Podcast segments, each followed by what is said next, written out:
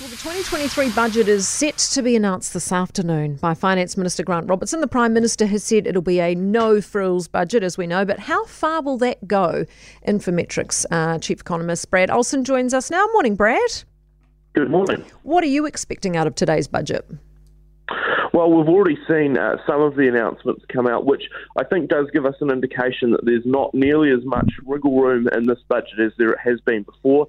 Uh, the first announcement that the finance minister made was around uh, finding $4 billion of savings to be able to find $4 billion worth of more spending. So at least there does seem to be a little bit more restraint coming forward. Uh, but we're still expecting, uh, because we've had a few pre budget announcements, we've seen some cyclone uh, funding, for example, but we haven't seen anything particular around the cost of living. Uh, and given that the government is ending that fuel tax subsidy in June, we're still expecting something, some rabbit to come out of the uh, later this afternoon in that area. Where do you expect to see the biggest allocations today? Because they've talked up a lot in terms of infrastructure, cyclone damage, all that kind of stuff too.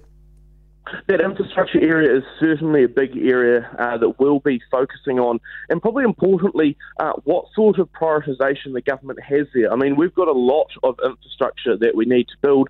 Treasury has estimated the deficit at over $200 billion over the next 30 years. We know that there are hospitals uh, that need upgrades. We know that there are schools that need upgrades. Uh, I think schools already have seen a $300 million uh, pre budget announcement, uh, but we know that there's roading, there's uh, water, and similar that all need more money.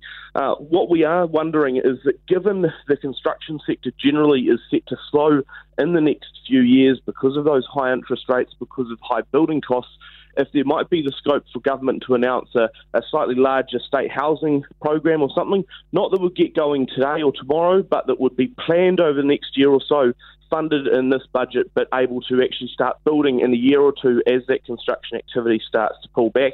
Uh, the question, I think, in, in a lot of people's minds as well, though, is that what is this going to mean for households at the end of the day? Are you going to notice budget 2023 in your back pocket anytime soon? And the smart answer there seems seems to be probably not.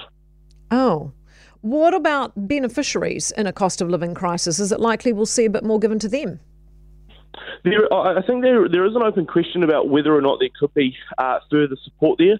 Of course, the government has uh, seen or uh, funded through the last budget an increase uh, equivalent to inflation for beneficiaries.